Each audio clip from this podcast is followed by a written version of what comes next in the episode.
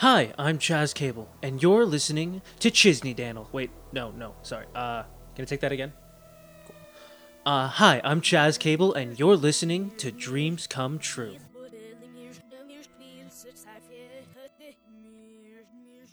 This episode is brought to you by Sleep Paralysis Demon Incorporated. Tired of your demon lurking in the shadows, scaring you half to death while you can't move a muscle? Try the new Sleep Paralysis Maternal Demon. This demon will come into your room and make sure that you're all tucked in, give you a kiss on the forehead, and check under your bed for monsters. They'll give you reassuring messages and brag about you to all their demon friends at Demon Church. Sleep Paralysis Demon Incorporated. The personal demons you did ask for.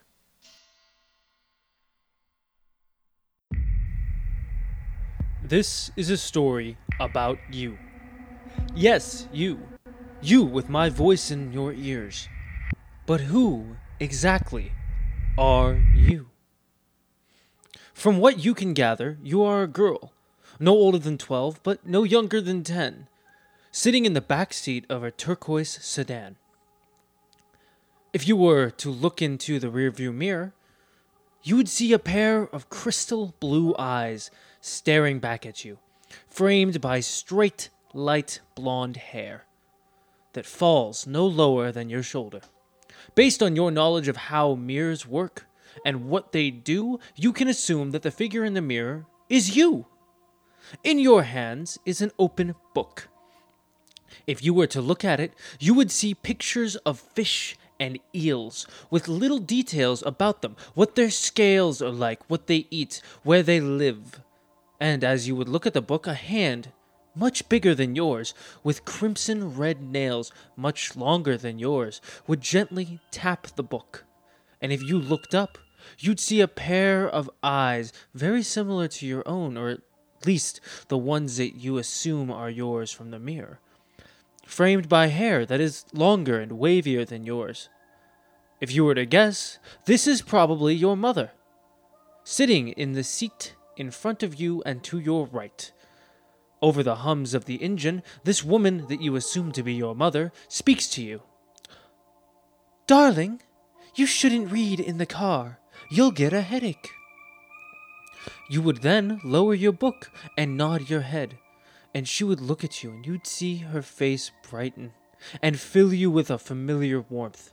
Her eyes would give you a feeling that you had always associated with and called love. She moves her hand slowly away and rests it on a shoulder to her left. You look in the mirror to see the focused, deep blue eyes of who you can assume to be your father. Huh. He looks to his right, revealing his short, straight brown hair and short, straight brown stubble. When he does this, you would take a moment and look through the glass between the two of them at this frame, you'd see an open road, a never ending sea of asphalt, yellow stripes waving at you in the summer heat. It's empty now, and for a moment you just take it in. You've always liked the open road, haven't you? It feels like freedom, kind of the opposite of your feelings toward open water. Why would you think of water at a time like this? You're on the road. You're with your family.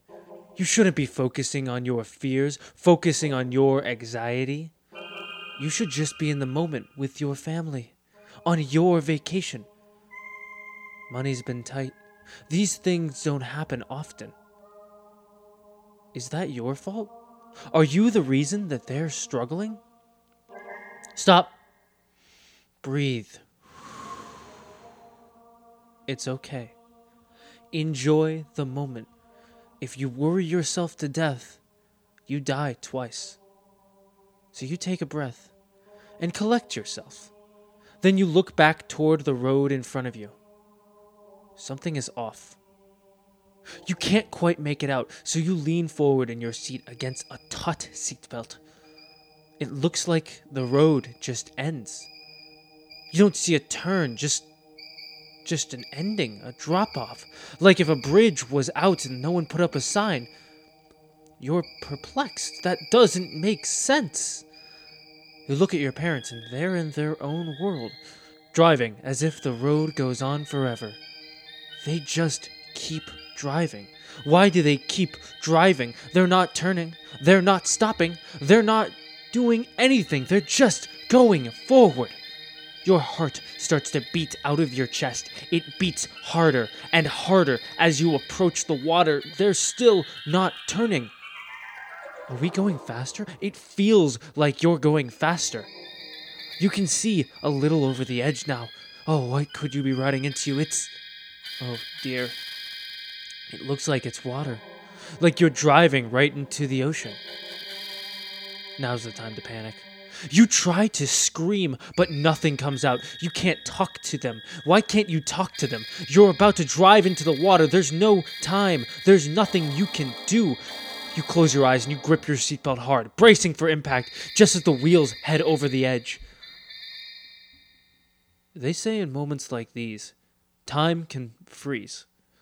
Our brains start to process and think at such a high speed that everything else is slowing down to almost immobile. Like we're using the next potential 50 years of brain power condensed into a matter of seconds. This didn't happen to you. Instead, it was almost instantaneous and absolutely painless. You open your eyes slowly, and everything Everything is okay. You're alive, and the people in the front seats are alive. Your parents are alive.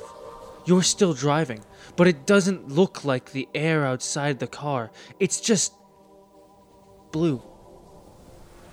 Did that really just happen? Everything is okay, you're just driving. Then it hits you. You're being driven underwater. You could always drive underwater. This isn't news to you. It's how life is. So why did you panic? The three of you are driving to the world's first underwater hotel. That was the whole plan for this vacation. How could you forget? Even if water frightens you, you know that you're safe with them. They'll always protect you. You're fine. Just a little anxious.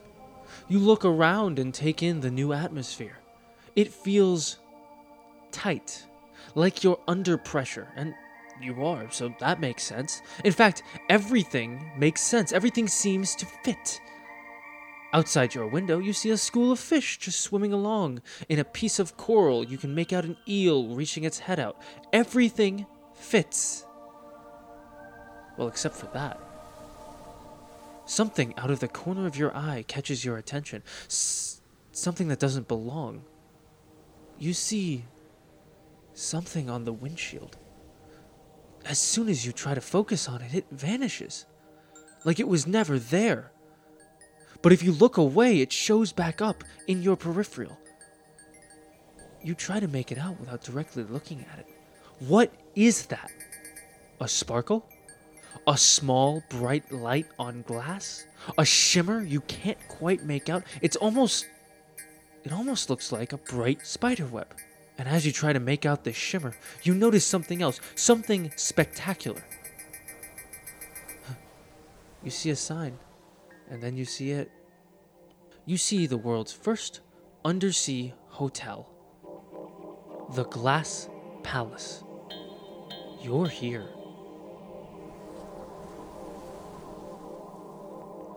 Pillars of glorious, glistening glass illuminates the water around you.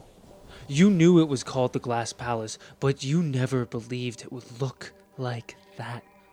Something plucked out of your imagination, with prisms refracting the most beautiful colors onto the road, as it turns into a translucent tunnel, which seems to take the water out, and you're driving in air again watching the rippling water surround this titan of architecture. The curves and domes were spectacular, reminiscent of the Palace of Agrabah, but made out of a clear, thick, indescribably beautiful glass. The closer you get, the more you see that the glass is just the first layer.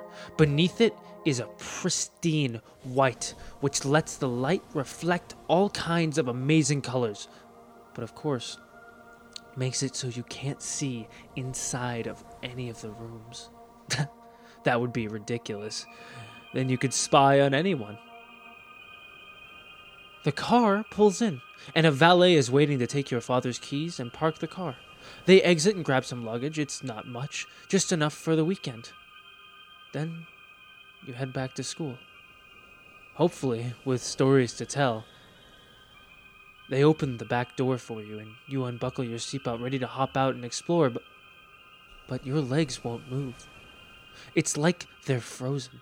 No matter what you do, you can't get out of the car, and you start to feel the pressure again. You feel the water pushing against the outside of the bubble, like it's trying to burst in, and you can't move. You cannot do anything. Until. until your mother offers you her hand, and you take it instinctually, and everything's okay. The water is out there and you're here. You're safe. You exit the car with no further issues and you're good to go. And you enter the palace in between your parents and you expect more than is possible from the inside. And once you're through the palace sized sliding glass doors, you realize that the inside is not so spectacular. I mean, it is to you, you who were born into a middle class family who is only here after saving for years and winning a two night stay. So this lounge was something glorious, like a five star hotel. Just not as regal as you expected based on the outside. It's very large. There's a seating area made up of what look like very comfortable couches and a large television playing the news. A desk at the opposite side of the room with a clerk at it, and there's a really neat aquarium at the far end past the couches. You tug on your mom's sleeve and point at it, asking permission to go to look at the fish with your book in hand. She looks down at you, smiles, and gives you a nod as she heads over to the desk with your father. You go to this aquarium, and it is massive. It literally spans from floor to ceiling. The closer you get to it, the more you realize it's not an aquarium. It has no borders. You're looking out of a glass wall, and the fish are looking back. You are in awe of what you see. They're free and just visiting. Oh, a lot like you and you're taking it all in, enjoying the visual.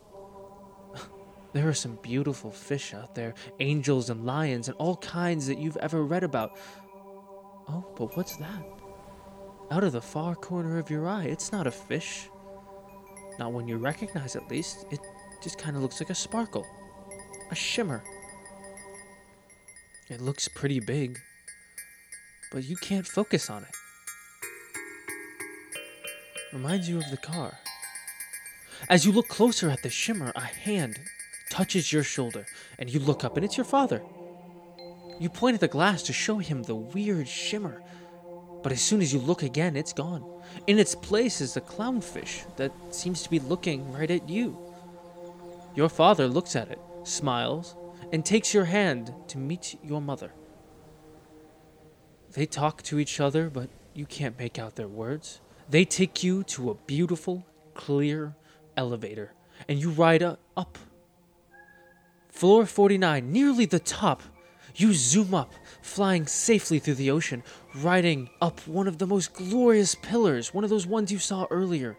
It is spectacular.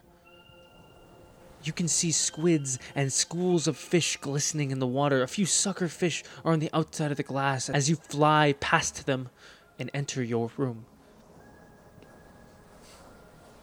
You drop off your luggage with your parents and take a moment in the room that would be yours for the weekend, laying on the bed closest to the massive full wall window that faces the ocean. You aren't looking at them, but you can sense that your parents are fighting. It seems like they've been doing that a lot more lately. Is that your fault?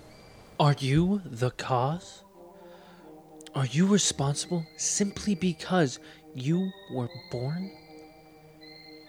You close your eyes hard and try really hard to stop thinking about it. After a moment, you catch your breath and quell the anxiety. You open your eyes. The three of you are outside the hotel aquarium. Apparently, they have a path that lets you walk through clear tunnels and see the ocean firsthand. You don't remember walking here or learning what this was. Segues are always weird. Maybe you just zoned the transitioning from your room here. A sort of highway hypnosis. That has to be it. No more thoughts about it or your anxiety. You're going to take in the ocean safely, no matter how afraid you are. It can't hurt you here. You're in a glass castle, your own personal safety palace, and you know not to throw anxious stones. You're safe here, no matter the pressure. The first exhibit is not too deep, just some super pretty fish that you've seen before, with some lovely colors that comfort you. You didn't know how beautiful they were outside of the books. It seems that experience is more worthwhile than reading, even if it is more. more dangerous. These fish are traveling in schools, and they seem to be minding their own business. Up ahead, you see the manta ray section, and the rays are the size of small planes that block out the sun as they fly. They look like they have little smiles underneath their diamond shape. You want to show your parents, but but they seem distracted. Your father is looking at his phone, and your mother is just staring daggers at him.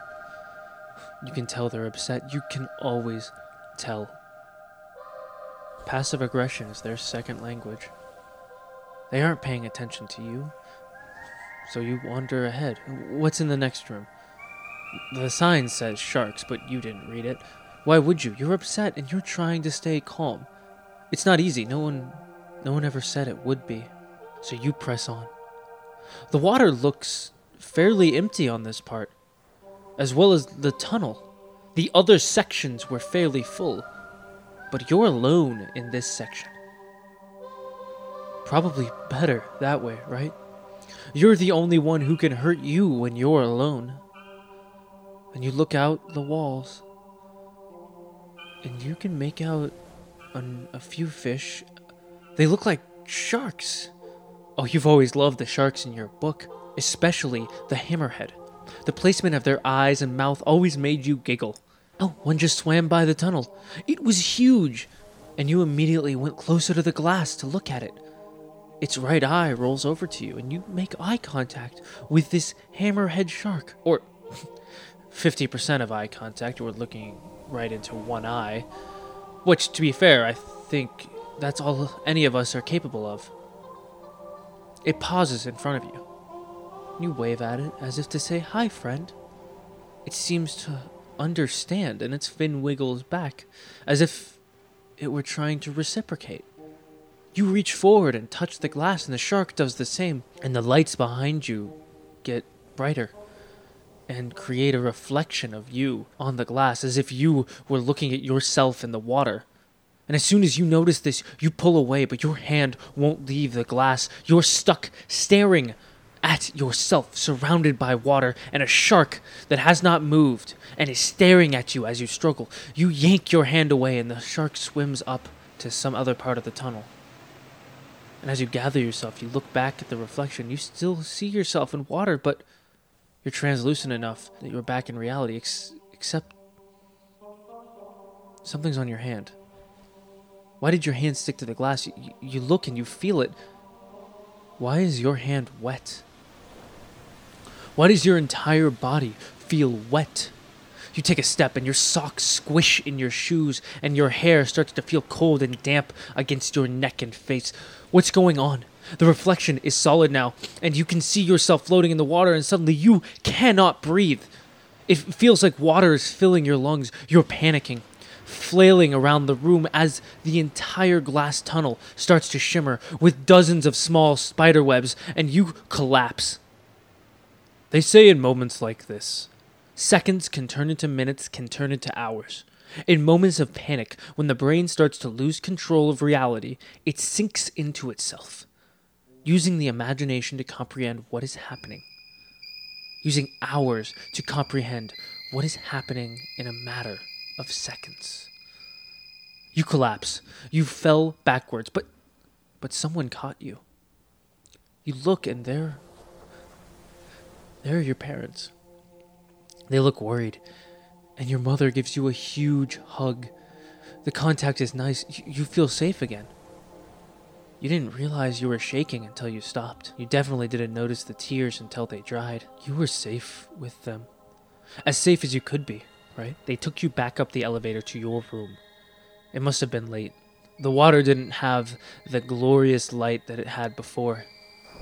Just a still, inky blackness. You weren't afraid. You had your family. That's what family is for. They're there for you when you need them.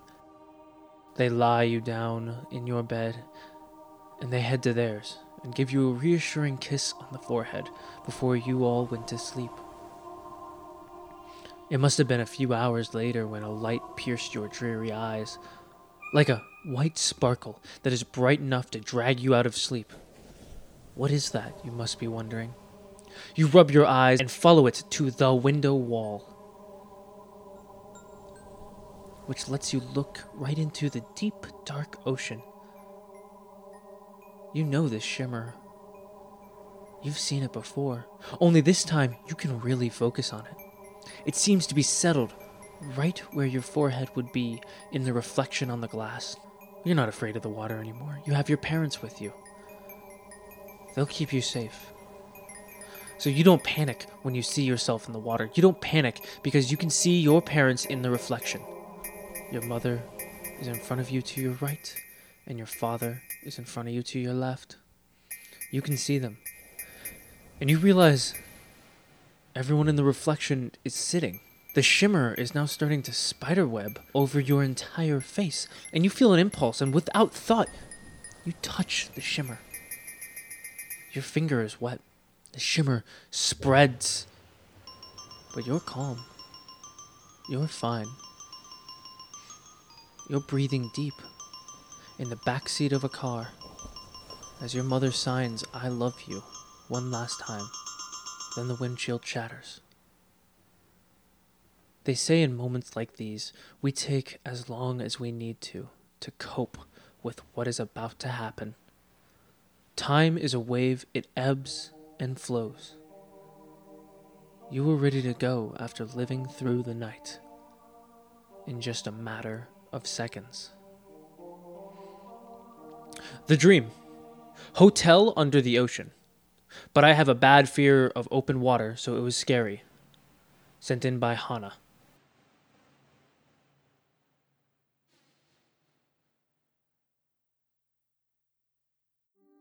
Thank you so much for listening to Dreams Come True, Episode 3 A Matter of Seconds.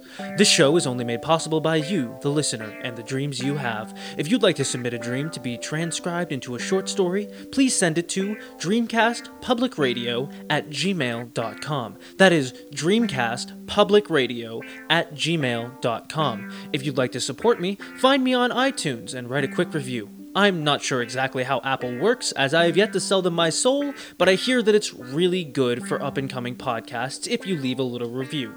However, you feel about the show, or if you want to lie and make me feel really good, I would appreciate that. Follow me to stay updated by following Dreams Come True underscore pod on Instagram and the Catawba Alumni Artist Collective on Facebook. Special thank yous go out to Sean Kamick for his endless support, Caroline K, my own dream come true, for her constant advice, and Hannah, last initial, for her dream. And of course, Sleep Paralysis Demon Incorporated for giving me my own maternal demon. Her name is Penelope, she loves to make me tea, and I adore her. Until next time, people, sleep tight.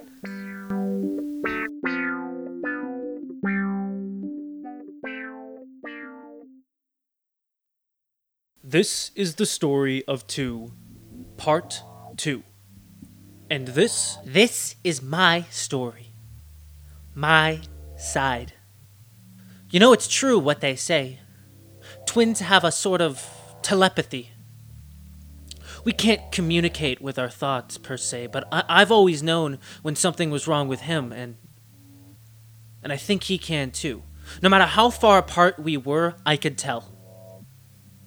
I've always been so open about it, and he's well, he's been kind of closed off, and I, uh, I guess that's where his strength is, being the strong, quiet type. But but I can still tell. That's how I knew just how excited he was the day he was chosen. He didn't show it on his face, but I could feel it beaming out of him.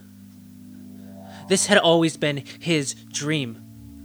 So when he got in his shuttle, there was no way I could tell him not to go. Tell him that I couldn't be that far away from him.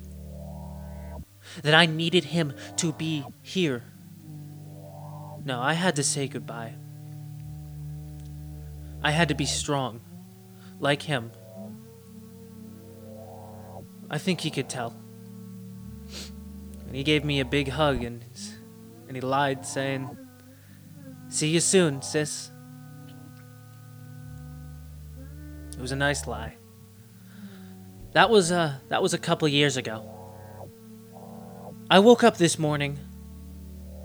I woke up this morning to the sensation of drowning. I, I couldn't breathe. It passed pretty quick after I was awake. There's no water near me. And I looked out to the stars. I don't know what's going on out there, but something is very, very wrong.